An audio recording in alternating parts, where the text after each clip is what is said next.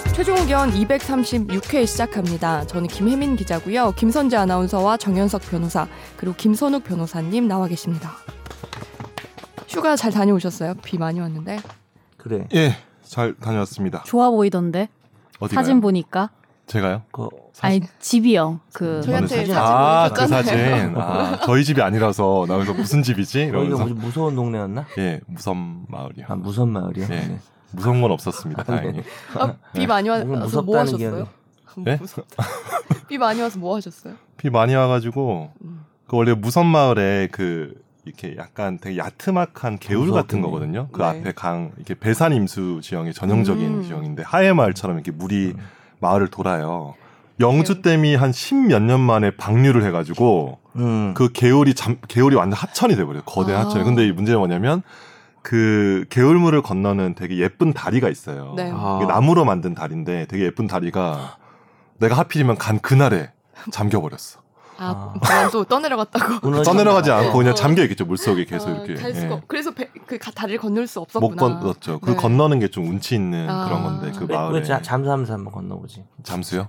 네. 그건 좀 어려웠을 것 같아요. 잠만경. 잠만 잠만경으로 잠만경- 들어가기에는 너무 오랜만에 듣지 잠, 않아요? 아, 잠만경으로 들어가기에는 좀 약간 좀 어린- 어려웠을 잠- 것 같아요. 잠만경이 우리 깊어서. 어린이들의 네. 꿈이었는데 목욕탕 안에서 그렇죠. 밖에 보고 어차피 이게 입에 음, 나와서 봐도 입에 그 다는 거 있는 거 없는 거가 되게 중요한 그쵸 그쵸 거였는데 그쵸? 입에 닿는 네. 거랑 입에 이- 닿는 거는 다는 거를 입에 닿는 건 사실 가까- 스노클링 아니에요? 스노클 그러니까 이게 잠만경도 있고 아 잠만경 잠만경. 네. 이렇게 아그 거울로- 이거 거울로 말고 보는 수경 거예요. 말고 이렇게 이거 아 이거 그 다들 동작을 보여드릴 수가 없네 청취자분들한테 약간 타조처럼 지금 약간 그치, 이렇게 올라가자 하는 어. 거 이 모양 나와서 보면 되지 요새는 그거 안 가지러 오더라 우리 때 되게 간지 아이템이었는데 예. 소파 밑에 숨어가지고 이렇게 김선재 보고 막. 아나운서 뭔지 네. 모르나 봐. 모르지. 몰라요. 뭐 아니 뭐 와. 설마 잠만경은 있지 않을까요? 이- 몰라요. 몰라? 그러면은 잠수함이 지나가다가 우르르 올라와서 이렇게 보는 거 알죠? 아 그건 알죠. 근데 이제 우리는 어떻게 만드냐면 여기다 거울을 45도로 하고 여기 거울 45도로 하면 여기서 보면 선우기가 아. 내려가서 보면 선우 이렇게 보이는 아, 그렇죠. 거예요. 그러니까. 아 위가 보이는 거구나. 네, 빛의 굴절과 반사를 이용하는. 그걸로 잘하면 이렇게 누워서도 TV 보고 이랬거든 야 그거 TV 누워서 아니 누워서 이렇게 TV 보잖아. 야너 얘기 누워서- 대화에 끼려고 아니, 거짓말하지 그게 아니라- 마. 아, 진짜로 누워서 반만경으로 누워서 누워서 이렇게 보고 있지 않나? 그 생각만 한 거지. 야 이게 그냥 딱 돌아가서 저는- 앉아서 봐. 아니 저런 제품 있어요. 저런 제품 있어. 맞아 맞아 있어? 요즘에 아 그건 요즘에니까 얘가 안다. 있어? 아, 안경인데 이렇게 생긴 거울이 달려가지고 누워서 볼 수 있는 거 그러면은- 있어. 아, 스마트폰이랑 TV. 나 어렸을 때 맞아, 생각만 해도 맞아. 그게 나왔구나. 요즘 애들은 또 이걸 알지. 아, 그게 있구나. 아, 진짜 웃기다. 변호사님 두 분이 막 이러고 있고. 세대- 세대를 넘나들고 힘들다 진짜. 진짜 네, 웃기다. 어쨌든 무선 마을이 좋았어요. 아, 음. 음, 네. 거기서 제일 좋은 집이 잤어요. 잠만강 때문에 망했네. 이상한 얘기가 미안합니다. 거기 아무것도 안 하고 그냥 거기 그냥 집에- 집에만 그렇죠. 있어도 집에만 좋을 것 그냥 이 양반의 향기를 맡으면서 음. 옛날에 거기 마당을 쓸던 기억이 나더라고요. 양반의 네, 한기는 예? 뭐야? 뭐라고? 뭔가 그 냄새예요? 나무 향기? 네, 내, 자, 내 장래 희망이 백면 선생이거든. 네. 이미 좀 이룬 것 같은데. 아니 아니 지금은 어. 그 일도 매일매일 꼬박꼬박 열심히 아, 하고 아직은 좀 어, 세상 물정에 대해서 많이 운동, 아는구나. 운동도 열심히 하고 다른 사람이 많은 일도 하고 하는데 어. 이제 장래 희망은 백면 선생이에요. 점점 더 아싸가 돼야 되는. 그냥 그런 데서 혼자 있고 세상을 책 보고 등지고. 운동하고 어. 음악 듣고 이렇게 살고 싶습니다. 신문 보고 신문 신문 안 봐요. 배달되는 거. 세상살이 보면 안 돼요. 백면 아니, 그 선생들은 어. 일주일 늦게 보면 되잖아 신문을. 일주일 늦게 아, 막. 네. 노력해 볼게요. 오늘부터 한번 코너 순서를 바꿔보는 그쵸. 건 네네 어떨까요? 댓글을 좀 바꿔보기로 뒤로 하고 예, 댓글을 맨 뒤로 하겠습니다, 여러분. 네 하고 우선 저희 청사진 코너부터 오늘 한번 해볼게요. 새로운 시도입니다. 네. 네. 청취자의 법률 사연을 진단해 드립니다. 날로 먹는 청사진.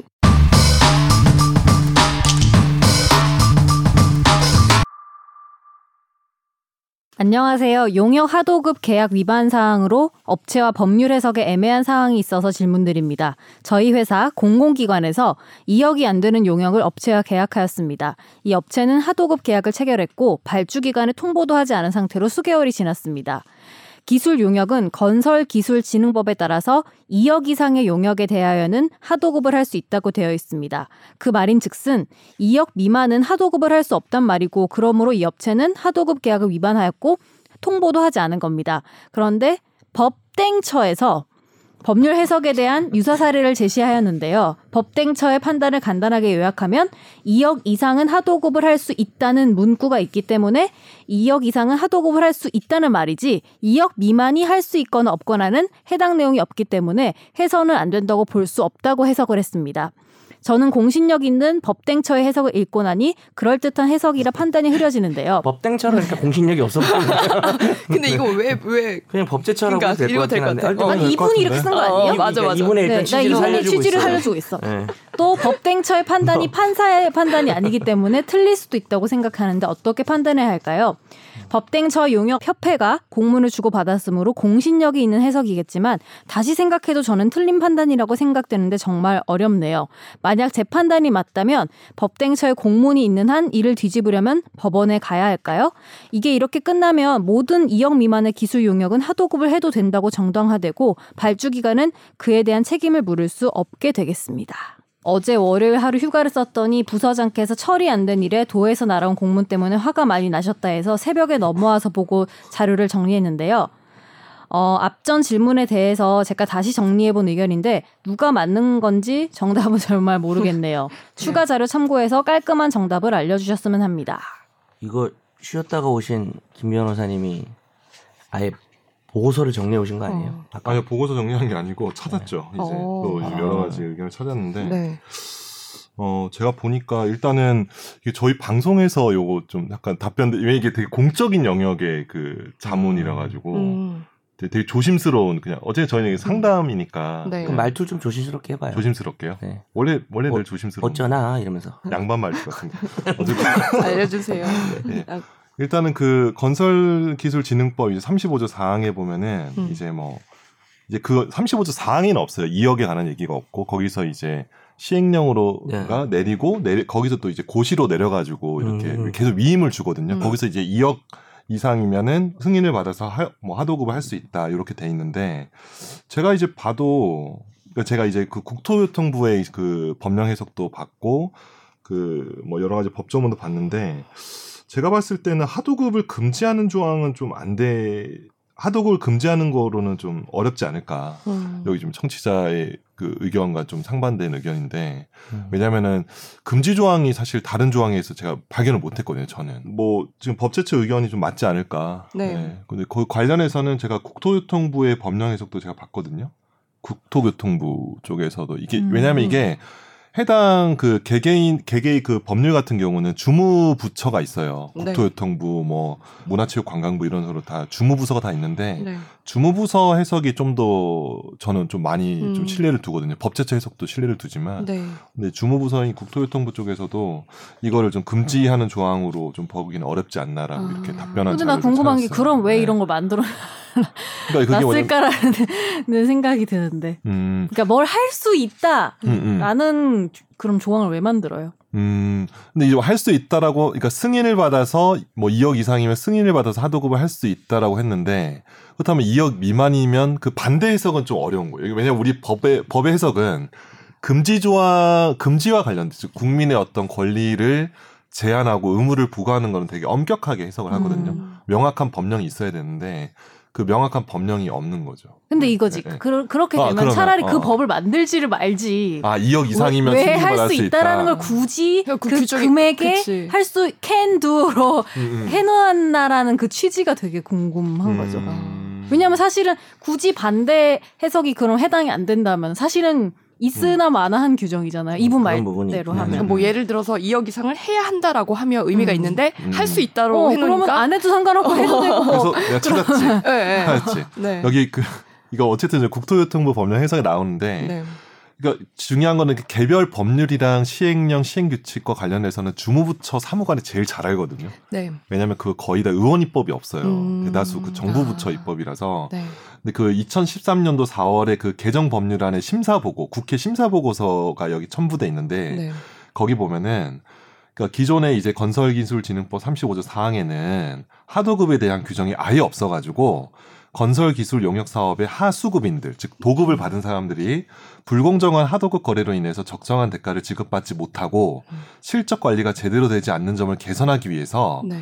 발주처의 승인을 받아 하도급을 할 수 있도록 함으로써 오히려 하수급인 즉 도급을 받는 사람을 보호하려고 하- 이렇게 음. 만든 규정이라는 거예요. 왜냐면 승인을 딱 했으면은 야 나 이제 내 승인해줬으니까 너희가 하도급 업자한테 돈 잘 주는지 뭔가 음. 뭐 가- 약간 압박이 음. 되는 거거든. 그러니까 추후에 아. 어, 어. 뭔가 이런 것 때문에 만들어 예, 놓은 예. 거구나. 그렇죠, 그렇죠. 하수급이 오히려 도급을 받은 사람이 도급 금액을 떼이는 경우도 음, 있잖아요. 네. 게 많지 사실은. 네, 그런 거를 대비하기 위해서 오히려 그 어떤 제도적인 음. 제도적으로 이렇게 끌어들인 거죠. 2억 아. 이상은 우리가 승인을 해가지고 계속 지켜보겠다. 아. 주무부처가 그렇죠. 아. 그런 식으로 이제 취지를 둔 규정으로 음. 보면 될 것 같습니다. 뭔지는 알겠는데 음. 이분 입장에서는 그쵸. 좀 그렇네요. 그러니까 충분히 그렇게 해석할 수 있어요. 근데 제가 말씀드린 것처럼 국민의 권리를 제한하거나 의무를 부과하는 규정은 명확한 법률의 규정이 없으면 그렇게 확대 해석하기는 어렵습니다. 그래서 요 법제처 의견이 맞는 것 같아요. 근데 이렇게 하도급을 하- 주는 게 훨씬 낫지 않나요?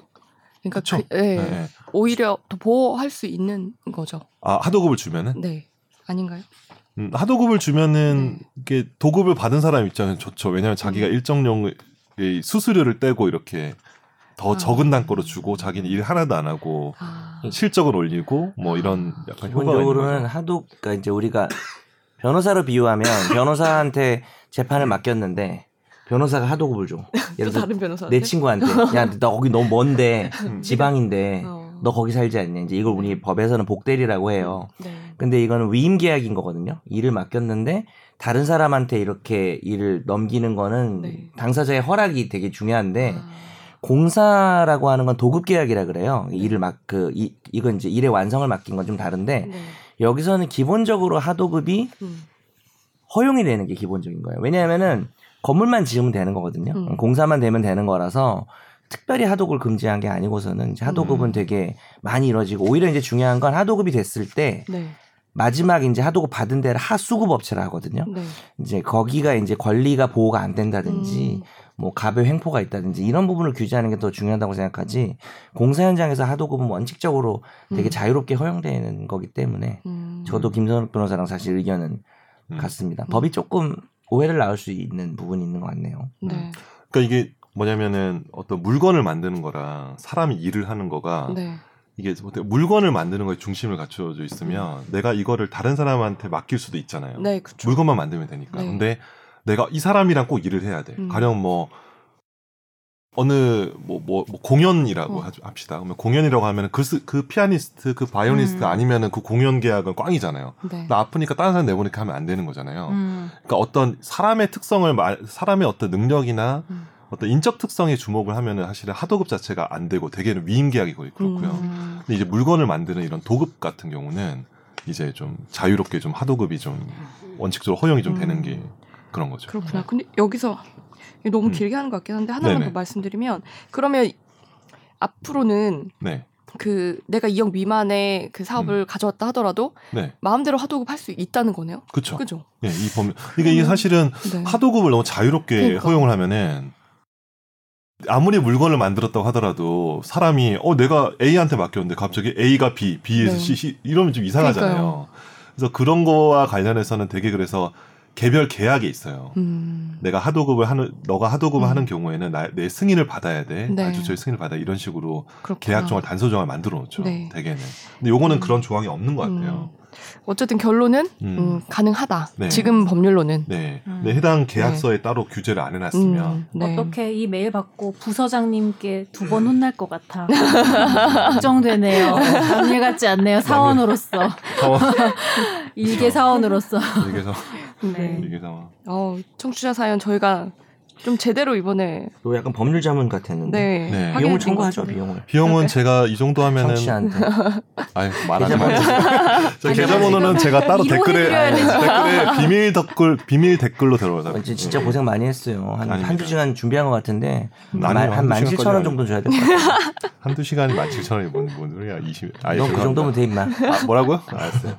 최저 시급 아닌가요? 네 네. 최저 시급이죠. 네. 변호사 최저 시급 어쨌든.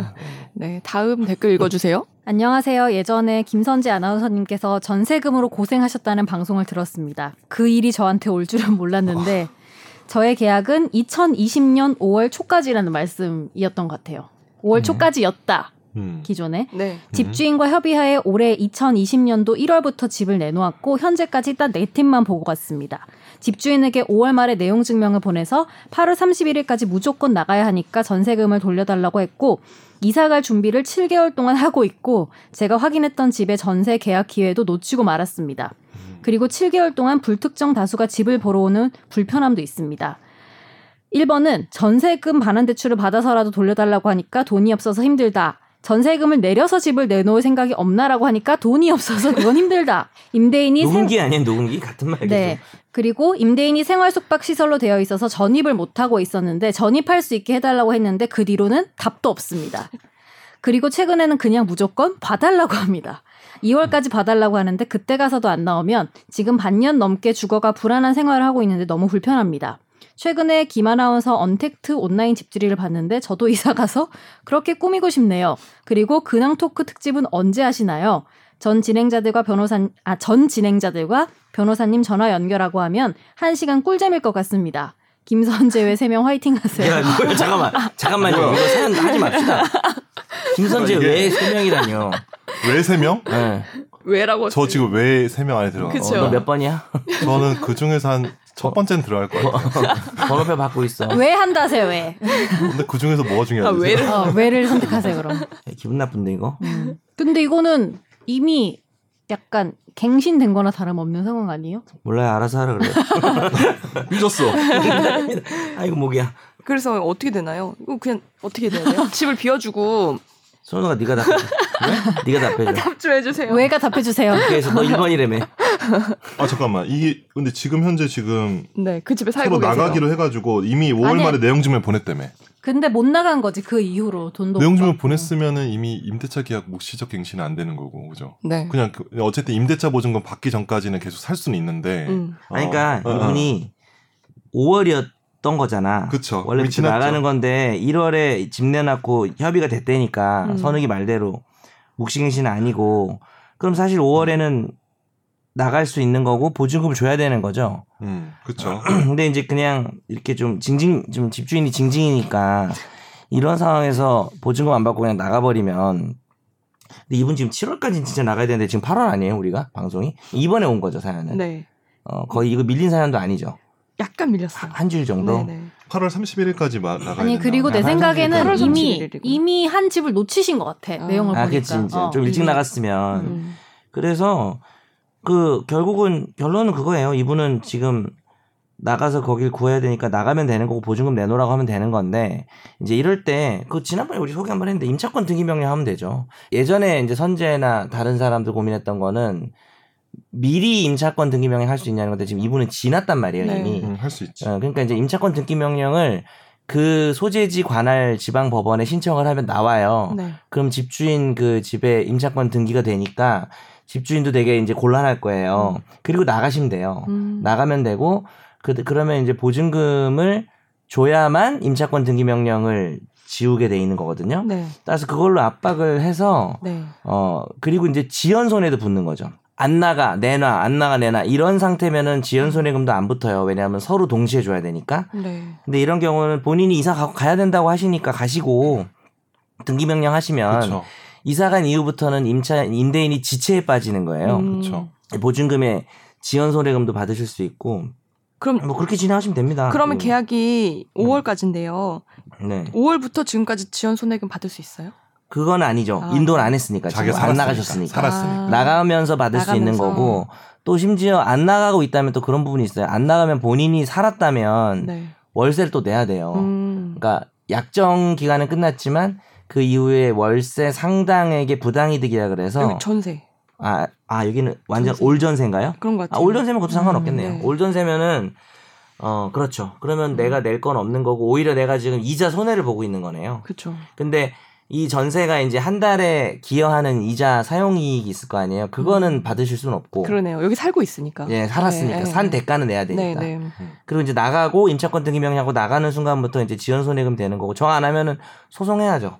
근데 그 그렇게 되면 이분 입장에서 빨리 집을 구해야 되는데 대출해야 돼. 음. 그 너무 그 기간이 오래 걸릴 것 같은데 얼마나 걸려요? 소송 가고 그러니까 막 이제 이런. 전세금이 없으니까 네. 근데 내 그때 알아봤을 때 등기는 등기 설정은 되게 빨리 되던데. 바로 되긴 돼요. 근데 그건 음. 바로 되는데 그러니까 사실 그건 법 문제가 아니라 현실 문제죠. 어, 돈이 안 돈이 나오니까 음. 안 나오죠. 지금 어딜 들어가실 수가 없는 문제는 음. 있는 거죠. 예, 사실은 그래서 저도 그래요. 그때 등기 설정을 할 때 하더라도 지금 대출을 알아봐야 되나 막 그런 고민했었던 그러니까요. 사실 기억이 있어요. 뭐 그러니까- 죄송하지만 그게 문제긴 그러니까 한데 그죠. 등기 설정은 돈을 돌려받기 위한 거지 음. 내 전세금이 생기는 거 아니잖아요. 네. 새로 맞아, 이사 가는 맞아, 집안에. 맞아. 그래서 너무 곤란했었어. 빨리 소송해가지고 지급 명령 신청 같은 거 한번 빨리 나오면 음. 정말 안 되면 빨리 해서 음. 소송해가지고 결, 결론 나오고 저쪽에서 안 다투고 빨리 끝나면은 이 집 경매에 들어갈 수도 있으니까 아. 그런 식으로 압박하는 수밖에 없을 것 같아요. 음. 그리고 이 집에 가압류 걸어놓고 음. 가압류 등기 할 일이 너무 걸어놓으면 많구나. 예. 아직 뭐 자세 상담은 시간이 좀 많이 걸려서 음. 네, 일단 그 정도 네. 알겠습니다. 키워드 중심으로 상담해 드렸습니다. 네. 네, 일단 그리고 근황 토크 특집은 안 하는 걸로 한 거죠. 아. 네, 우리가 외삼이니까 그죠? 근데 전 진행자한테 전화 연결을 해보고 싶다, 그쵸? 그러게. 그것도 예고 안 하고 하는 거야. 아 전화할 때 바쁘다고 끊으라고. 아, 뭐, 어, 욕하는 거 아니야? 어, 나 아까 전에 전 진행자 만났는데 네. 누구요? 그 1월달에 결혼 이름 뭐더라? 갑자기 기억이 안 나지. 권지훈 기자. 아 권지훈 기자. 네. 이름도 이거 이거 진짜로 까먹은 건데 아 진짜로. 아, 근데 어, 권지훈하고는 어, 권 기자 했는데 같이 방송을 한 적이 없으니까. 없으니까. 어. 근데 결혼식은 갔죠. 어, 결혼식은 난 안 가고. 뭐야 이거? 약간 그렇네. 아, 난 근데 아 어제- 진짜 근데 그거 괜찮다. 네. 그 뭐가요? 진행자들한테 음. 진짜 예고 없이 전화해가지고 근데 주제를 가지고 안 하는 거지. 그쵸? 해가지고 청취자 상담을 여기다 하자. 아 그럴까요? 아 예전- 이거 물어볼까요? 그 정도로 했으면은 네. 법률 지식이 이 정도 있어야 되지 않냐라고 하면서 하고 틀리면은 벌점 주고 임찬종 선배 되게 잘 아실 것 같아요. 임찬종. 권지훈 선배랑. 예. 아, 그 임찬종은- 임찬종 기자는 근데 함부로 연결하면 안 되는 게 정말 오래 대화를 할 수 있어요 우리가 아, 네. 한번 네. 전화를 박찬호야? 시작하면은 어, 그 임찬종 이런 건 잘 몰라요. 아 그래요? 그냥 이제 뭐 약간 네. 뭐랄까 국가적 사안의 법률만 어. 잘 아는 아. 거지. 음. 이런 거 물어보면 알겠어요? 아 그래서 임대차 전혀 근데 모르죠. 음. 권지윤 기자는 내가 볼 나도 가끔 회사에서 마주치는데 오히려 권지윤이 잘하는 것 같기도 해요. 네. 근데 그런 그 거. 항상 복도에 쭈그리고 앉아 있어 복도에 뭔가 이렇게 아, 그래요? 쭈그리고 앉아 있어서 뒤에서 손가락으로 밀어봐요. 굴러가나. 아니 그게 아니고 우리 그 회사 구조가 이렇게 뚫린 구조잖아요 그래서 어, 저 맞은편에 복도가 보이잖아 그렇지. 음. 쭈그리고 앉아서 전화를 받고 있는 그 모습이 맞은편에서 보이는 거야 항상 막 다른 음. 층에서 더 슬퍼 보여요. 그래서 나 아까 전에 나 1층에서 아, 맞췄을 이 때는 서있긴 저쪽이랑 하더라고. 이쪽이랑. 어. 그러면 뭐 스나이퍼 같은 사람 총 쏘고 그런 거거든요. 영화 같은 거 보면 건물 저쪽 네, 편이라는. 007 이런 데서 네. 어. 네. 비비탄이라도 쏴봐요. 근황 토크 아직 안 끝난 거 아니에요? 네. 아무튼 화제 한번 추진해 볼게요. 판결합시다. 네. 제가 주제를 정해놓고. 네. 네. 자, 화제의 판결 코너 시작할 때 김선재 아나운서가 준비해 본 걸 들어보겠습니다. 시작. 내가 뭘- 뭘- 뭐 뭐 뭐지? 너 분명히 집에서 아, 준비한다고 나 했어. 지난- 잊어버렸어. 잊어버렸어. 파파파파 이런 거라도 해야지. 너 내 코너 이거 만들어 주겠잖아. 앞에 아, 시그널. 아직 못 만들었어요. 그러면 일주일 더 줄게요. 아, 네, 다음 주까지. 이제 제목 부탁해요. 바꿔도 돼. 화제 판결 안 해도 돼. 판결의 화제. 어. 정말 뭐지? 네, 정말 미수진이 이거 정말 너무 상상이 앞뒤 바꾸는 거야? 어? 지금 김선재 외 세 명 이후로 기분이 안 좋아. 네. 조심해줬으면 좋겠어. 네, 열심히 할게요. 음. 아 할게요. 화제의 판결 코너입니다.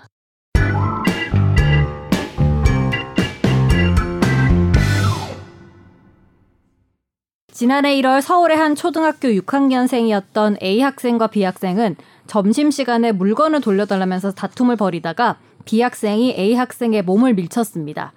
A 학생이 뒤로 넘어져서 두개골 골절과 뇌진탕 등의 상해를 입게 됐는데요. 그리고 최근 서울중앙지방법원은 A 학생이 B 학생과 부모, 담임교사를 상대로 낸 손해배상 청구 소송에서 B 학생 측이 A 학생 측에게 700만 원을 지급하라면서 원고 일부 승소로 판결했고 담임 교사에게는 보호 감독 의무 위반의 책임을 물을 수 없다고 판단했습니다. 음. 사실 학교 생활에서 문제가 발생하면 학교 생활 중에는 원래는 미성년자의 감독자가 부모이지만 음. 학교 측에 맡긴 거거든요. 그쵸. 그래서 사고가 발생하면 학교나 네. 이제 학교라고 하는 것은 실제 학교는 당사 능력이 없고 뭐 지자체, 국가 혹은 뭐 학교 법인 음. 설립자 이런 사람들이 책임을 지거나 실제 걔를 다이렉트로 맡고 있었던 담임 교사가 그렇죠. 책임을 져야 되는 경우도 있습니다. 음. 네. 하지만 어, 예전부터 확립된 대법원 판례는 학교 생활 교육 활동 중 혹은 그와 밀접한 관련이 있는 네. 그러면서도 예견 가능한 그래서 이제 실제로 점심 시간이어도 음. 담임이 뭐 근처에 있었고 보고 있었고 뭐 급식 지도 급식들 모아놓고 음. 아니 죄송합니다. 그 급식지도 하면서 드립친 건데 급식지도 하면서 음. 뭐 이렇게 뻔히 앞에서 어 애들 이상하네 싸우는 것 같으네 이랬는데 뭐 방치해가지고 다치면 책임을 지겠지만 네. 뭐 점심 시간에 뭐 담임이 다 애들 옆에 계속 붙어 있을 수는 없잖아요. 그렇죠. 네. 그래서 이거에 대해서는 담임 선생은 책임을 지지 않았다는 판결입니다. 음. 그렇습니다. 지난주도 안 와가지고 내가 네 말투 계속 흉내냈거든. 아, 나 지난주 저번 나 방송 저번 방송 못 들으셨어요? 들었어. 음. 그때 아. 금요일에 하도 아, 정신이 없어. 조금만 들어도 네 얘기 좀 나와. 아 그래요? 음, 나 많이 안 들어봐야겠다. 나와. 내가 계속 네 성대모사 해. 아 그래요? 했습니다. 댓글 대신 했습니다. 읽으셨어요. 됐남이었어 내가. 네. 씨. 그랬군요. 그지 같은 목소리로. 아 목소리 좋은데. 더 할 얘기 없으면 네, 다음 넘어갑시다. 다음 그러니까 통제가 불가능했기 때문이죠. 음. 네. 네. 저희가 오늘 어린이 특집인가 봐요. 다음 어린이 제가 주에. 네, 일부러 초등학생 특집, 초등학교 특집으로 모아봤어요. 네. 대구의 어린이집 부원장과 원감인 A씨와 B씨는 2017년 봉사활동을 나온 초등학교 6학년생들에게 아무런 예고도 없이 에이즈와 동성애의 위험성을 설명하는 사진과 유튜브 동영상을 약 30여 분간 보여주고 시청하게 한 혐의로 기소가 됐습니다. 검찰은 이들이 봉사활동을 하러 온 초등학생들의 정신 건강 및 발달에 해를 끼치는 정서적 학대 행위를 했다고 주장했는데요. 하지만 이들은 아동 학대를 하려고 한 고의가 없었다며 무죄를 주장했습니다. 아동복지법 제17조 등은 누구든지 아동의 정신 건강 및 발달에 해를 끼치는 정서적 학대 행위를 하여서는 안 된다고 규정하면서 이를 위반하면 5년 이하의 징역 또는 5천만 원 이하의 벌금에 처하도록 하고 있는데요. 1, 2심은 징역형을 선고했고 대법원은 최근 A씨 등의 상고를 기각하고 징역 8개월의 집행유예 2년을 선고한 원심을 최근 확정했습니다. 네. 이 저번 판결이랑 반대되는 네, 내용이네요. 그죠. 약간 대립이죠. 네. 지난번에는 오히려 이런 문화도 있다라고 음. 하면서 뭐였죠? 동성애 축제는 아니고 이름이 정확히 뭔지 퀴어 축제. 퀴어 축제 영상을 음. 보여줬다가 이제 학부모들이 항의했던. 네. 그랬다가 이제 학부모들이 항의하는 과정에서 오히려 명예훼손하고 허위 음. 사실 좀 얘기했던 걸로 문제가 됐었는데 네. 이 경우는 이제 위험성을 강조하는 게 뭐 옳고 그른 걸 떠나서 네. 어쨌거나 자세한 사진, 그런가 구체적 봐요. 성행위 방법 음. 이게 들어있는 거죠. 아니 네. 이딴 어, 걸 왜 그러게요. 아니, 불안해 아니에요? 근데 이거는 필요해서가 아니라 자기가 보여주고 싶어서 보여준 거 아니에요? 이 정도면은 네. 아니 그러니까 이게 뭐 교회 어린이집인가? 뭐 그런 모르겠네. 건가? 아 이게 정말 충격인 게 30분 동안 이걸 왜 30분 동안 봐야 합니까? 30분 동안 저기 뭐 성행위가 나오진 않았을 것 같긴 한데 근데 음. 애들이 무슨 뭐 공익 목적으로 근데 이런 이런 목적을 가진 사람들이 만든 영상은요 되게 자극적이고 그러니까 일부러 되게 네, 세게 만들어요. 그 요즘 인터넷에서 화제되는 뭐 중국에서 뭐 이런 하여튼 뭐 교육시키는 영상 이런 건데 정확히 기억 음. 주제가 안 뭐예요? 나는데 그거는 하여튼 여자 학생들에게 뭐 보여주는 그런 건가 봐요. 근데 막 뭐, 뭐 하면은 암 걸린다. 막 어? 이런 허위 정보 있잖아요. 아 그거 요새 엄청 많아 어. 유튜브에. 어, 그래서 되게 많아. 그냥 아예 말도 안 되는 그런 내용이 있더라고요. 유튜브 진짜. 그러니까 유튜브 규제를 해야 될까요, 근데 이 표현의 자유로 내버를. 진짜 사실 우리가 지, 문제입니다. 지난번에도 그 얘기했는데 동성애에 대한 생각들, 음, 음. 가치관들도 사실 저는 뭐 초등학생이면 뭐 여러 가지가 좀 다양하게 소개되고 음. 뭐 할 수 있을 수 있다고 생각하고 너무 한쪽이 되는 거는 좀 좋지 않다고 생각하는데 네. 이 문제는 이제 그걸 좀 떠난 거죠. 그러니까 뭐 내용적으로도 사실 좀 글쎄요 되게 반동적인 내용인 것 같은데 사회 어. 발전에 있어서 어. 음. 이제 그거에 대해서 찬반을 떠나서 이런 이런 의견에 대한 찬반을 떠나서 이런 노골적인 영상을 보여주는 것은 자기 확신에 묻혀서 음. 음. 자기가 지금 무슨 짓을 하는지도 모르는 원장이야 원감이 근데 어쨌든 그리고 그러신 것 저는 같아요. 이건 제가 그냥 추측을 해보는 거지만 동성애와 에이즈에 대한 그런 영상이라고 했잖아요. 음. 그러면 분명히 동성애는 에이즈다라는 시기였을 게 동성애하면 에이즈 너무나- 걸린다. 너무나 분명히 저는 약간 추측 가능한 음. 부분이기 때문에 그것은 심지어 허위 정보이기까지 하니까 음. 내용과 네. 표현이 모두 문제 있었을 네. 것 같습니다. 네. 제 왜냐면- 추측입니다. 그건 이게 또 보니까 되게 이분들이 초범일 것 같은데 혹시 모르지만 음. 징역 8개월에 집행유예 2년 정도 나올 정도면은 굉장히 좀 센 영상이 거죠. 자극이 음. 셌을 것 같아요. 그러니까 네, 그렇게 지금 또 벌금도 유추가 아니고. 되는. 근데 그리고 네. 저는 자기 학생들도 아니고 봉사활동으론 외부의 왜 그래? 학생들 아니에요? 음. 더나 이 사람 어린이집 사람이래. 음. 그러니까 평소에 어린이집 애들한테 못 보여줘가지고 한이 됐나 봐. 초등학생 정도 되면 봐도 돼 이러면서 음. 물론 애들이 어. 6학년이긴 했는데 어, 어쨌든 초등학생이면 6학년이면 지금 만 13세 미만이잖아요. 그렇죠. 가장 감수성도 예민하고 만 11세, 뭐 그런 12세 아닙니까? 그죠? 나이인데. 예, 그렇죠. 저희 때 한 그때 되게 감수에 예민했잖아요, 그죠? 저희 때. 넌 안 그랬을 것 같아. 전 그랬습니다. 키가 몇이었어 6학년 때? 6학년 때요. 키 작았는데 한 150? 진짜 많이 컸다 근데. 그때 큰 건데 아, 그때 그래요? 아, 지금 나랑 큰 차이 그러니까 150은 큰거 아니지? 아니야. 그때 150은 큰 거 아니에요? 우리 옛날 세대 지금 6학년 못 먹던 인가? 시대 150, 못뭐 먹던 140고 할때 시대인가요, 유독 못 그때가? 먹던 시 그때도 다밥 먹고 살았어요. 네, 뭐라고요? 예, 어쨌든 그때 한 150 정도 됐던 것 같은데요. 원래 딱 그 정도 되잖아요. 네. 아니지. 아닌가? 초등학교 몇 학년 때? 6학년 때. 6학년. 근데 지금 아. 키를 생각하면 그 사이 엄청 큰 거 아니에요? 저 30cm 컸죠. 음. 아 그래요? 머리도 좀 커지고. 머리가 30cm구나. 머리가 그건 아니야. 네. 자, 여기까지 음. 네, 하고요. 여기까지 합시다. 네. 예, 예. 제가 준비한 코너죠. 애정하고 있는 집중 탐구 시간입니다. 어 나는 집중 탐구 오프닝 생각났어요. 뭐요? 갑자기 영감을 받았어요. 빨리 해요. 시간 없어요. 하나 둘. 네가 셋. 사는 그 집중 탐구. 어때요? 소원도 있어요. 그 앞으로 뭐한 거야, 지금 김선재 아나운서가 해, 해줘 알아. 이거 사진 찍어서 올려. 너그 아, 지렁이랑 비슷해. 네가 사는 집이랑. 그 집중 탐구 시간입니다.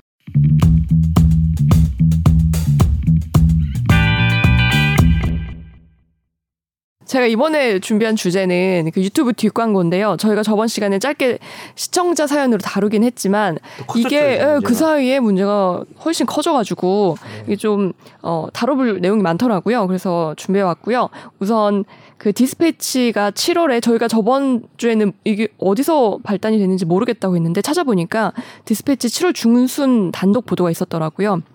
내돈 내산 강민경 한혜연 유튜브 장사의 실체라는 기사였고 여기 내용이 엄청 자세한데 강민경 씨가 어 뭐 그 일상을 막 이렇게 브이로그처럼 찍으면서 올리는 영상이 있는데 거기에 나온 가방 그게 사실은 그 광고였고 거기에 1,500만 원을 받았다.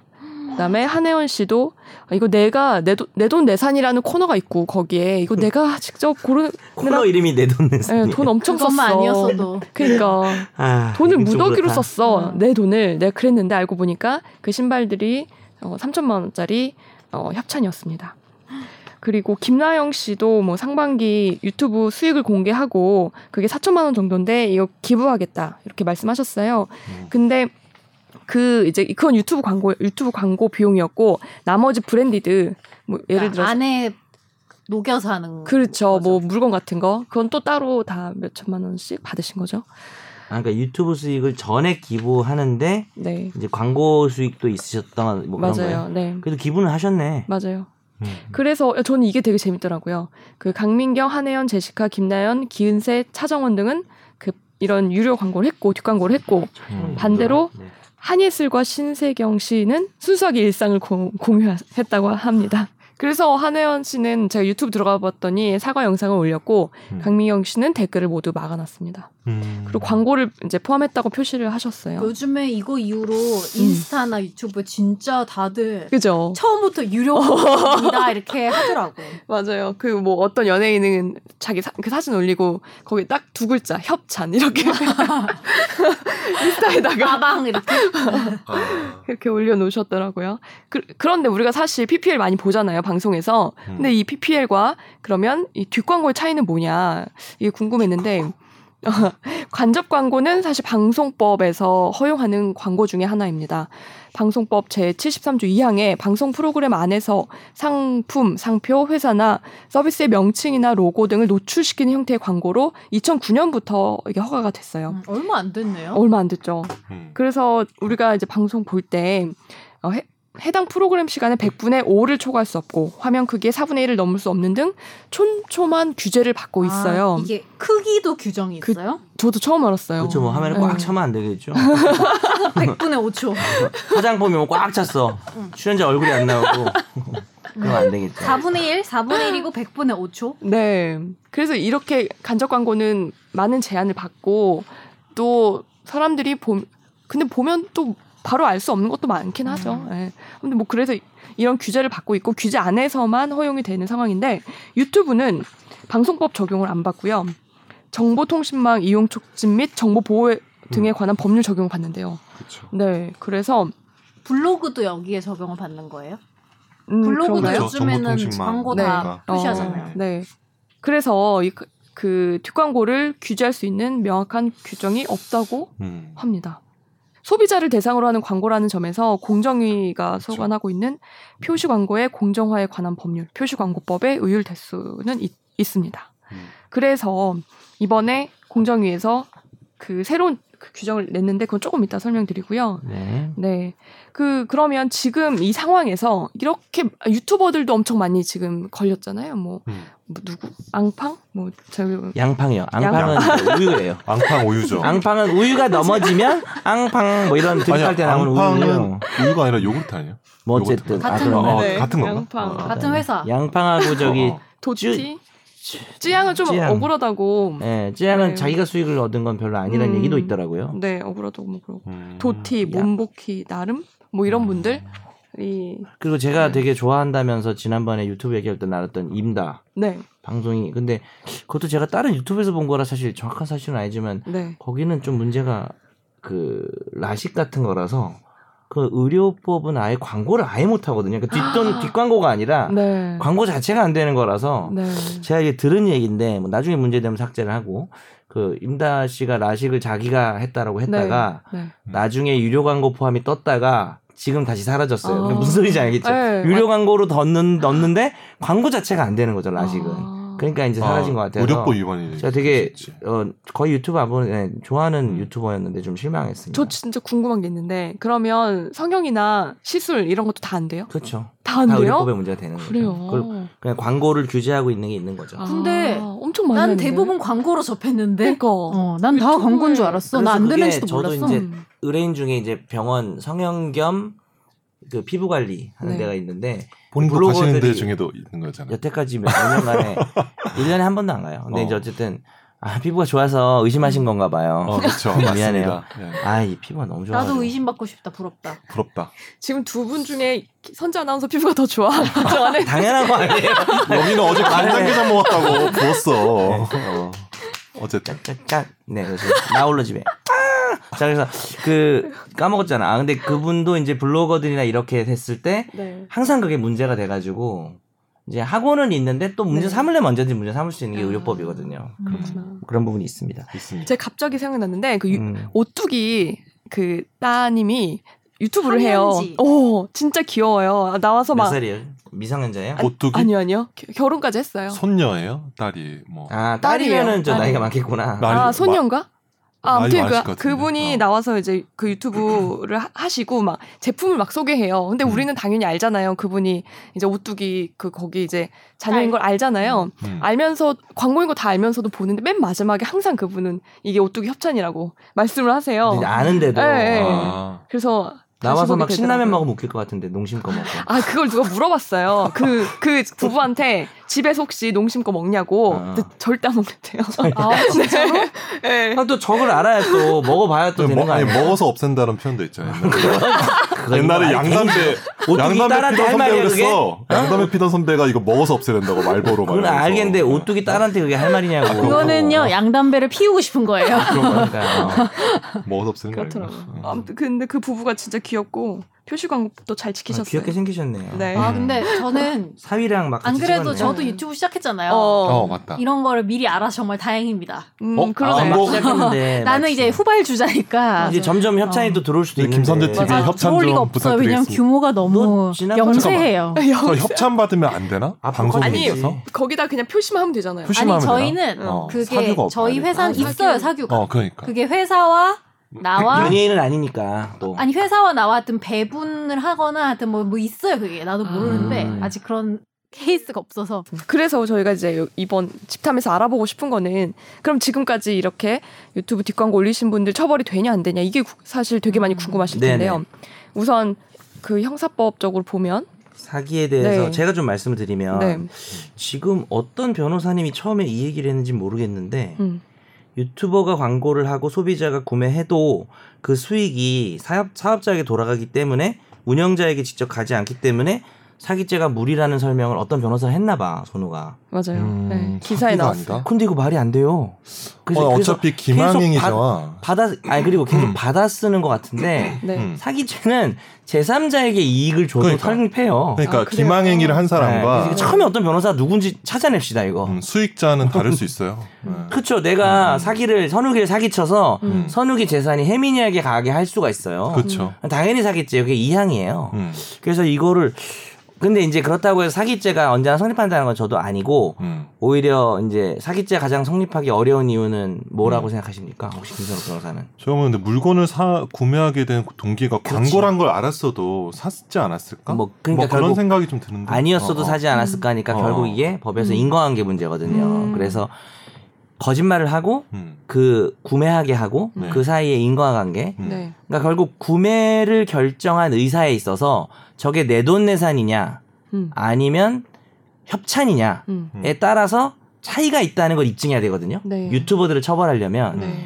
니들이 내 돈 내산인 척 해가지고 괜히 샀잖아. 만약에 협찬이었으면 난 안 샀을 텐데. 네. 음. 라는 걸 입증하기가 좀 그럴 수 어렵죠. 있나? 음. 그래- 협찬이어도 사는 사람 많잖아요. 근데 그렇죠. 진짜로. 근데 근데 저는 현실적으로는 내 돈 내산이어서 산 사람들도 많다고 생각해요. 음. 협찬이었으면 넘어가려다가 어 내가 좋아하는 유명인이고 믿을만한 사람인데 자기 돈을 몇 백을 들여서 샀다고 음. 이러면은 아 그러면 저거 진짜 좋은가 보다. 그래서 구매 결정의 동기에 있어서 되게 중요하다면 음. 사기죄가 될 수도 있다고 저는 생각해요. 그치, 요즘은 그냥 좀안 된다고 예뻐 보여서 하지만. 사기도 하지만 네, 아닌 네. 경우도 많으니까. 맞아요. 근데 뭐 결국 입증이 어려운 건 사실이죠. 어려운 건 사실이지만 사기죄가 뭐 절대 뭐 안 된다라고 볼 리는 아닌 것 같습니다. 음. 네. 네. 그럼 사기죄로 처벌을 받을 수도 있는 거네요? 근데 입증이 쉽지 약간은 않아. 이론상 어, 입증이 어려워서. 입증이 어려워서. 음. 자 그렇다면 이제 어, 형법적으로 처벌이 안 된다면 이제 남은 거는 아까 말씀드렸듯이 공정위 표시광고법으로 제재를 받을 수 있냐는 건데요. 지금 이- 이게 공정위가 9월부터 그 개정안을 적용하겠다고 6월달에 제가 보니까 공정 제가 공정위 출입인데요. 6월 말에 자료를 냈더라고요. 아, 그 출입에 아, 물어보세요. 제가 이게 이게 오죽 많이 가져와요. 책이 음. 갖고 왔잖아요. 보조 자료. 아 그래서 제가 사실 이번 이 기사를 보고 되게 아깝더라고요. 충분히 생각할 수 있는 부분인데 왜 이제야 했냐는 거예요. 그렇죠. 음. 그래서 그 내용 공정위에서 낸 자료를 보면요. 어, 대가 받고 그 SNS 추천 후기를 작성을 했다면 광고라고 밝혀야 한다라고 합니다. 그래서 유튜브 같은 거는 게시물 제목 또는 시작 부분과 끝 부분에 삽입을 하고 방송 일부만 시청하는 소비자도 어, 이해관계의 존재를 쉽게 인식할 수 있도록 반복적으로 표시해야 한다. 이렇게 정확한 가이드라인을 줬어요. 이게 안 그러면은 네. 그거 아시죠? 더보기. 더보기를 설명, 클릭해야만 설명. 보 아니면 설참 네. 뭐 설명 창고 이렇게 해가지고 거- 그걸 봐야만 이게 협찬인지 알게 하면 그런 것도 좀 문제인 거죠. 사실. 그러네요. 아, 약간 네. 피해가는 거구나. 표시 광고에 관한 규제의 핵심은 잘 보이게 해야 되거든요. 아. 그래서 이런 부분이 들어간 것 같아요. 음, 그죠 잘 보여야죠. 유튜브는 음. 특히 뭐 인스타 같은 게 아니라서 그- 영상이니까. 어 그 앞이랑 뒤 안 봤다가 모를 수도 있잖아요. 음. 네, 그래서 뭐 여기 보니까 적절하게 표현한 경우 뭐 이런 걸 음. 예시를 줬는데요. 예를 들어서 5분마다 협찬 받음이라는 자막을 반복적으로 표시하래. 아 그 연령 고지처럼 15세, 19세 그것처럼. 협찬 그럼 이렇게 해서 네. 협찬 협 이렇게 하면 협찬 받음. 이게. 그리고 진짜 여기 적절하게 표시하지 않은 경우에 변호사님 말씀하신 게 있는데 아, 뭐? 동영상을 업로드하면서 제목에 뭐 촬영한 후기 그리고 협찬 받았어요까지 넣었지만 제목에 잘려가지고 촬영까지만 보이면 이거는 표시를 제대로 한 게 아, 아니다. 네. 또 왜냐면 왜냐면 제목이 이렇게 잘리잖아. 아, 그 얘기구나. 그러니까 어 음. 네 그렇게 하면 음. 이거는 제대로 표시한 광고가 아니다라고 이렇게 자세한 음. 가이드라인이 좋네요. 그렇게 해야죠. 사실 네. 뭐 이렇게 지킵시다. 표시만 하면은 음. 뭐 돈 받고 해도 상관없다는 문제가 거잖아. 없죠. 뭐 본인이 유튜브로 음, 성공해가지고 그 정도는 그렇죠. 할 수 있지. 네. 그게 문제는 아니죠. 근데 문제는 왜 표시를 하면은 안 살까? 음. 사람들이. 근데 안 볼까, 우리가 영상을? 뭐 기사나 네. SNS 할 때 제일 짜증나는 게 광고 뜨는 거잖아요. 그쵸 음. 그래서 이제 유튜브를 보는 전 잘 모르지만 음. 유튜브를 보는 여러 가지 동기들 중에 하나가 네. 순수함. 뭐 음. 선제 TV 봤더니 뭐 집에 들어가서 뭐 음. 뭐 선제 옷을 TV 광고도 걸어놓고 협찬도 없어요. 네. 물도 영세예요. 이렇게 한다. 손 씻는데 이렇게 물 이렇게 치 올려가지고 음. 손 씻더니 네. 비누로 뭐 막 씻고 네. 물탕 내리고 그 물 수도 그 레바 있잖아. 네. 음. 그걸 막 쓱쓱 닦고 자기가 손재가 아. 뭐 그런 뭐 약간 비누 뭔가 메이커는 안 나오죠. 되게 따로. 그게 네. 찐인 거잖아요. 일상이고 뭐 음. 리얼하고 수도꼭지 전셋집이었을 음. 것 아닙니다. 약간 결벽증인 것 같기도 한데 뭐 근데 어느 난 회사 그건 거예요? 안 생각한 게 뭐 나는 그걸 안 아메리칸 하는데 스타일. 네, 네. 아 그게 좀 계속 놔두면 얼룩이질 것 같긴 하더라고. 그- 저 그쵸, 아니 나 맞아. 그게 마음에 안 깎아야 들어. 돼. 네. 나 전셋집이잖아요. 거기 너무 얼룩이져요. 음, 그 그 맞아. 브랜드에 그 그, 브랜드 수도 어디 거야? 모르겠는데 나도 아. 처음 아, 봤는데 오히려 안 그렇구나. 내가 이때까지 살았던 역대 모든 집 통틀어서 그 수도꼭지 수전이 음. 유난히 얼룩이 잘 아, 져요. 아, 그래요? 그래서 네. 나는 아니 이 얘기를 하려고 했거든. 너가 이렇게 순수하게 하는 걸 봤는데 알고 보니까 수도꼭지가 아, 협찬이야. 그 그러니까 얘기를 하려고 그랬는데 오히려 안 좋겠구나. 그거는 어, 뭐 아, 그건 한땡 회사께 뭐 죄송합니다. 한땡 무슨 시세 죄송합니다. 왜냐하면 좀 안 좋긴 해요. 얼룩이 너무 잘 져요. 맞아. 너 어디야? 당장 예쁘긴 고발해. 한데 얼룩이 집니다. 어쨌든 그래서 네 그런 그래- 순수함을 좋아했는데 음. 협찬이라고 하면 좀 안 보게 될 수도 있을 것 같아요. 그렇죠. 그럴 것 같아요. 그래서 다시 이 얘기를 좀 돌아와 보자면 이 PPL이랑 이 뒷광고는 다르다고 아까 설명드렸고요. 제가 잘 몰랐는데 인스타도 광고를 엄청 많이 했나 봐요 그동안. 그러면서 공정위에서 어, 이렇게 하면 안 된다라고 또 그 캡처까지 해서 보도자료 넣어줬어요. 음. 거기 보면 그냥 딸랑 AD 이렇게 넣은 게 있어요. AD 댓글에다가 해시태그를 광고라는 다는 거네, 거죠. 애들 하는 거네. 네, 그래서 이 AD 그 다음에 뭐 유료 광고 포함 네. 뭐 이렇게 스폰서드 바이 어, 뭐 스폰서드 이렇게 바이 뭐 예, LG 뭐 이렇게, 이런 데야. 예. 음. 알기 힘들게 단 것도 이제 안 된다라고 음. 네 그런 거 안 확실하게 되는 사례. 예, 가이드라인 줬어요. 그러니까 그리고 음. 샵 유료 광고 뭐 샵 뭐 네. 이렇게 하지 말고 맞아요. 음. 제대로 보여줘라. 그럼 어. 샵으로 하지 말고 본문에 쓰라는 얘기인가? 그렇죠. 그런 것 아, 같아요. 네. 인스타 안 해서 잘 몰라요. 그래서 그런데 이제 이렇게 자세하게 가이드라인 줬는데도 불구하고 이게 제, 제대로 된 제재를 할 수가 없다라는 의견도 있더라고요. 음, 그게 소개해 주세요. 그게 어 만약에 공정위가 이렇게 표시광고법 위반을 해서 제재하거나 형사 고발을 한다면 그 대상은 기본적으로 그 글을 올린 사람이 아니고 광고를 의뢰하는 사업자래요. 그러니까 이 유튜버나 인스타 계정을 갖고 있는 사람은 처벌을 못 한다는 거예요. 음, 그치. 네. 그래서 이거를 해결하려고 이, 이런 맹점이 있어서 해결하려고 국회에서도 그 노력을 했지만 수포로 돌아갔다고 합니다. 국회 음. 임기가 만료되면서 개정안이 폐기됐대요. 근데 슬픈 소식이네요. 이렇게 끝나는 거예요 방송이? 뭐 이렇게 끝나는 거야? 수포로 그래서- 끝나나요? 아니, 수포로? 그, 그러니까 그러면 이 네. 아. 법에 따르면 이제 유튜버 처벌이 안 되는 거잖아요. 그죠? 네. 그렇다고. 그렇죠. 네. 유튜버는 사업자는 아니죠. 사업자가 아니니까. 네. 그래서 좀 황당하더라고요. 음. 그러니까 이게 결국은 새로운 채널에 대한 네. 그 어떤 규제 방식을 아직 생각하지 못하는 것 같아요. 이게 왜냐면 이게 방송국이 아니잖아요. 그렇죠. 개인사 개인 방송국이잖아요. 네. 일종의 유튜브는 음. 그러니까 보통의 대, 뭐 거대한 대형 방송사가 아니기 때문에 네. 그 규제를 아직까지는 여기까지 이 개인에 대한 규제까지 해야 되냐 이런 네. 그래서 아직 법이 안 나오는 거죠. 근데 결론적으로 나중에 해야 되지 않을까? 왜냐면 저도 골프 그러니까 특정 스포츠 골프를 네. 좋아하는데 네. 요새 연예인들이 골프 채널 많이 만드는 거 알아요? 음. 만들어서 알아요. 자기 아는 네. 연예인들 초청해서 음, 막 맞아요. 골프 치고 이러는데 그 찍는 거 보면은 이거는 한 개인이 아니고 방송 인력이라 보면은 최소한 퀄리티가? 20명 이상은 들어가는 정말 음. 공들인 채널이거든요. 네. 근데 그런 채널 정도면은 야 이거를 그냥 어떤 개인 개개인의 그냥 음. 어떤 개개인의 그 채널로 보기에는 음. 너무 좀 여파도 크고 아니 그리고 영향도 진짜 있고, 어. 최 진짜 순위권에 있는 유튜버들은 거의 기업이지 기업이야. 사실은. 사실 그 그렇지. 정도 맞아요. 되면 기업이라서 우리 우리 어. 그, 그 예전에 MBC에서 네. 유튜브 채널보다 자기들이 더 수익 적다고 막 아, 그런 거 있었잖아요. 음, 그치, 맞아, 음. 맞아. 그래서 이제는 뭐 좀 새로운 규제를 좀 생각을 해봐야 될 것 같아요. 그렇죠. 러니까이 음. 거대 방송이나 신문 네. 사업자에 대한 규제의 틀에서 좀 벗어나가지고 음. 광고 규제도 유튜브 좀 네. 본격적으로 해야 되지 않을까라고 하면은 요거 넘나? 아, 난 해야 될 것 같아. 왜냐면 너무 영향력이 크거든.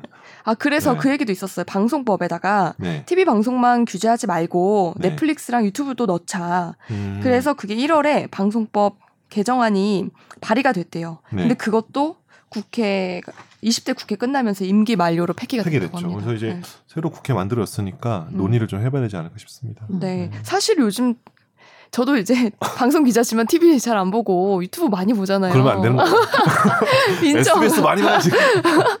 인정. 그 어. 그렇기 때문에 유튜버의 그 영향력이 정말 생각보다 훨씬 크고 음. 그 경제 뉴스 이런 것도 저희 경제부에 있지만 와 막 좀 잘 만들면 뷰수가 막 200만, 300만, 200만, 300만 나와요. 네. 그죠. 근데 제가 봐도 재밌어요. 누, 맞아. 아 이래서 뉴스 방송 뉴스 안 보는구나 해요. 아, 음. 네 그렇기 때문에 아 법이 좀 늦더라도 예, 규제를 할 수 있는 음. 법이 좀 필요하지 않을까 생각이 네, 듭니다. 감사합니다. 네 변호사님, 네 최종 의견이 어떠신가요? 변호사님의 최종 의견은 이게 우리가 유튜버들이 잘 나가니까 좀 배도 아프잖아요. 음, 저도 아픕니다. 어린애가 이씨 돈을 나보다 더 벌고 말이야. 애들이 저도 20대인데. 화납니다. 네. 근데 이제 그런 질시의 감정이 아니라 음. 그냥 객관적으로 상황을 놓고 봤을 때 뭐 음. 세금 문제도 사실 있죠. 유튜버들, 유튜버들도 그런 문제도 좀 다룰 수가 있는데 음. 어쨌든 시대가 바뀌어서 그런 컨텐츠가 인정이 되고 음. 또 새로운 컨텐츠가 나오는데 법이라는 게 늘 말씀드리지만 법이나 행정이 네. 시대를 바로바로 따라가는 게 쉬운 일은 아니에요. 맞아요. 근데 지금이라도 이렇게 저는 이 한혜연 씨랑 강민경 씨가 사회에 기여를 했다고 생각해요. 이게 아, 거의- 그 약간 이제 야- 역설적으로 음. 네, 네, 네. 진짜 역설적으로. 잘했다는 게 아니라 네. 이게 문제시 되면서 음. 또 사회는 이런 계기를 통해 발전한다고 생각을 하고 네. 음. 당연히 규제가 필요하다고 생각하고요. 뭐 음. 무조건 뭐 돈 버니까 배 아파서 그런 시각을 우리가 가져서는 안 될 것 같고요. 배는 그- 네. 그- 아픕니다. 그 되게 진심이 묻어나는데. 아 배는 아파요. 저도 아픕니다. 배는 아프지만 네, 부럽습니다. 전혀 그런 시각을 벗어나서 네. 정당하게 네. 그렇잖아요. 우리가 상식에 근거해서 음. 네. 뭐 우리가 그냥 사실과 상식에 근거해서 원칙에 따라서 그냥 생각하면 될 것 같아요. 음. 광고라면 광고를 표시하는 게 맞는 거고 음. 광고라고 하는 영역은 이제 자본주의 사회에서 가장 어떻게 보면 우리가 자본주의적이지. 예, 그렇죠. 잔악괴. 그래서 이 규제라는 게 매우 중요한 문제거든요. 이게 질서가 무너지면 뭐 엉망진창이 되니까. 어, 그래서 당연히 이런 지금이라도 이런 규제가 필요한 것 같습니다. 네. 음. 이상입니다. 예, 휴대폰 네. 보고 있다가 갑자기 말 시켜서 네. 아. 아. 무 말이나 했어요. 아무 말이나 음. 일단 뱉어 저희가 근데 코너가 다 끝난 게 아니에요. 아, 이번 코너 끝났지만 이제 네, 댓글. 일단은 댓글 몇 개 안 이번 주는- 되니까 네. 빨리 읽을까요? 음. 어 이거 빨리 할까요? 네. 아 진짜 빨리 할게요. 됐나 빨리 됐남이 빨리 야, 읽는 모습이 번갈아가면서 있구나. 합시다. 예. 데데데데데데데데남 알겠습니다. 네, 예. 김성욱 변호사님의 대남 코너. 예, 반격의 첫걸음님이 다루셨습니다. 아이폰에는 비밀번호를 10번 잘못 입력하면 데이터를 모두 지워주는 기능이 있습니다. 자세한 상황은 모르겠지만 핸드폰을 가지고 비밀번호를 알고 있었다면 푸는데 5초도 안 걸렸으리라 생각합니다. 그리고 비밀번호를 풀지 않은 상태에서 비상연락처에 등록을 해놓았다면 비상통화가 가능하기도 합니다. 근데 왜 정부장은 휴대폰을 만지게 해줬을까요? 사실 처음부터 못 만지게 했으면 안 일어날 일이었던 것 같은데 잘 모르겠네요. 하하.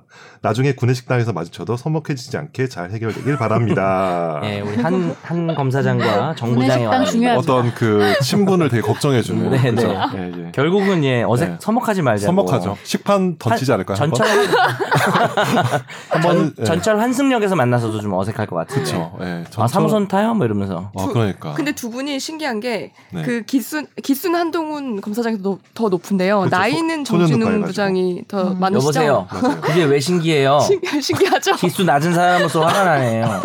저는 다 그런 사람들이에요. 다 저보다 높고 다 거의 어려요. 평생을 그렇게 살아오신 분이에요. 선옥이도 지금 저보다 어? 쟤도 저보다 높고 나, 어, 그래요? 이가 어려요. 네, 맞아요. 너 몇 개야? 38이야? 예, 예, 제가 그죠. 47회부터는 한해 쉬어가지고 38기입니다. 어, 그또 한해 쉰 걸 또 얘기하냐? 예, 네. 아, 그냥, 아, 강조한 건 아니야. 알았어, 너 원래 37이야. 예, 아니에요. 예. 근데 진짜 저도 아파가지고. 네. 궁금해요. 왜이 휴대폰을 만지게 해줬을까? 저희가 그러니까. 저번 주에 풀지 그러니까요. 못한 의문이죠. 네, 다음엔 선재 아나운서님이. 네 네, 읽어주세요. 큰카큰카 0714님께서 이번 회차도 잘 듣고 좋아요 꾹 누르고 갑니다.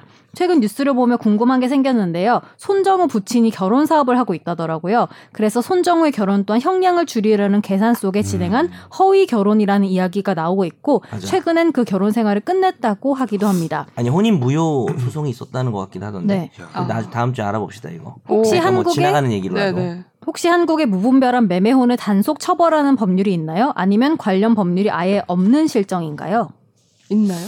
허위 결혼을 처벌을 하지 않- 않잖아요. 뭐 허위 결혼이라고 가장- 처벌하진 않고. 가장 혼인 근데 매매혼은 허위는 아니잖아요. 네, 매매 그러니까 무분별한 매매요. 그러니까 이제 뭐 음. 베트남 여성과 뭐 결혼하고 이런 거에 대해서는 규제하는 법률이 있는 걸로 알고 있습니다. 아, 있어요? 네. 어. 근데 죄송해요. 무슨 법인지 안 보고 음, 왔어요. 괜찮아요. 그러니까 이제 아니, 그러니까 매매 네. 괜찮아? 너 급하지 지금. 아니, 아니요, 매매혼만 아니요. 따로 하는 법률은 없는데 음. 어 그 제가 이게 너무 얘기 길어지는데 웃긴데 저 그런 사이트를 많이 들어가 봐요. 재밌어서. 무슨 그렇죠? 왜 사이트요? 들어가? 어. 뭐 국제 결혼 사이트. 왜요? 왜 들어가? 아, 이게 나중에 설명할게요. 이렇게 방송 끝나면 제가 오해할 수 있는데 여기까지 오, 듣겠습니다. 예, 여기까지 하겠습니다. 네. 아니, 그러니까 다음 댓글. 자, 다음에 또 할게요. 결혼 사이트인데요. 자, 빨리 빨리. 지금 시간이 나중에 없어요. 말씀드릴게요. 아 이상해졌네. 자, 다음 주에 합시다. 그러면. 예. 네, 다음 댓글 예, 읽어주세요. 어디든지님이 다루셨습니다. 하와이, 하와이안 끝나? 피자는 캐나다에서 레스토랑을 운영하는 사람이 독일 음식 토스트 하와이에서 영감을 받아 만든 음식이랍니다. 피자의 원조 이탈리아에서 극, 극혐한답니다. 반면 호주에서 판매량이 높다고 하네요. 정말 근본 없는 음식이죠? 근본 없네요. 그 네. 대댓글 있어요, 대댓글. 댓글 댓글 네, 그 라칼, 네, 그 라칼리파 라칼리파님이 다으셨는데 어디든지 어우에 아. 대해서. 어 이거 뭐야? 이분이 그러니까 어디든지 댓글에 어우 아, 부터 아, 시작이에요. 죄- 오케이. 어디든지 죄송해요. 어우가 아니고요. 제가 내가 다, 어우부터 읽어주세요. 시작. 어우 저도 호주 근무 당시 옆 가게 도미노에서 세일하는 날마다 파인애플 피자 사 먹었는데 잘 팔립니다. 아, 하지만 호주에- 이탈리아에선 극혐. 야 역시 우리 댓글러들은 우리가 모르는 거 다 그러니까요. 얘기해주고 진짜 근본이 없네요. 나라가 몇 개 나온 거예요. 호주에서 많이 팔리는 어, 하와이안 피자 네. 파인애플 얹어서 네, 하와이, 캐나다, 독일, 이탈리아 오케이. 네. 다음 댓글. 예. 우헌님이 이번 주는 최종 의견을 일찍 했었군요. 그것도 모르고 오늘이 돼서야 들었네요. 하여간 오늘도 의무 댓글 작성하러 온 우허였습니다. 그나저나 제가 그렇게 귀여운 줄은 몰랐군요. 누가 귀엽다 했습니까? 네. 내가 귀엽다 그랬어요. 왜? 그냥 고등학생이라 귀여운 거 같아. 본 적도 없는데. 예, 네. 안 귀여울 수도 아, 있잖아요. 난 보고 싶다. 그렇지. 너 같은 고등학생이면 안 귀엽겠지. 키가 그렇지. 160 몇이라고 고등학교 때는 고등학교 때는 이미 17이 넘었죠. 네. 치 넘었군요. 네네. 네. 자 스피드 댓글로 읽어요. 마무리하니까 좀 이상하긴 한데. 네, 좀 그래요. 어색하네요. 인사하시죠 그러면. 네, 저희가 댓글을 이제 뒷부분에 읽었는데 음. 음, 반응이 어떠실지 궁금하고요. 네, 그리고 그렇다고 댓글을 소홀히 하는 건 아니니까 엄청 소홀히 한 것 같아요. 그리고 참고로 오늘은 언제든. 사실 오늘 좀 일정 때문에 월요일 방송이라 네, 네. 혹시 뭐 월요일, 화요일, 수요일에 단 댓글은 저희가 못 읽었을 수도 있어요. 방송은 맞아요. 목금에 나갈 거 네, 아니에요. 네, 그쵸. 자, 그거는 좀 양해해 주시고 꼭 다음에 네, 읽어드리도록 하고 뭐 다 네. 읽는 건 아니지만 우리가 댓글 네. 을 그렇죠. 아 그리고 청취자 사연이 제 지금 욕은 안 읽어요. 이제 고갈되고 있는데 많이 보내주세요. 선재 아나운서 메일 주소 한 번만 읽어주세요. 저희 최종 의견 메일은요. final final 골뱅이 sbs.co.kr입니다. 네, 감사합니다. 오늘 감사합니다. 방송에서 마치겠습니다. 네, 나도 법률 전문가 세상만 사법으로 재밌게 풀어내는 여기는 최종 의견. 최종 의견 최종 의견 최종 의견으로 오세요 고품격 법률 팟캐스트 여기는 최종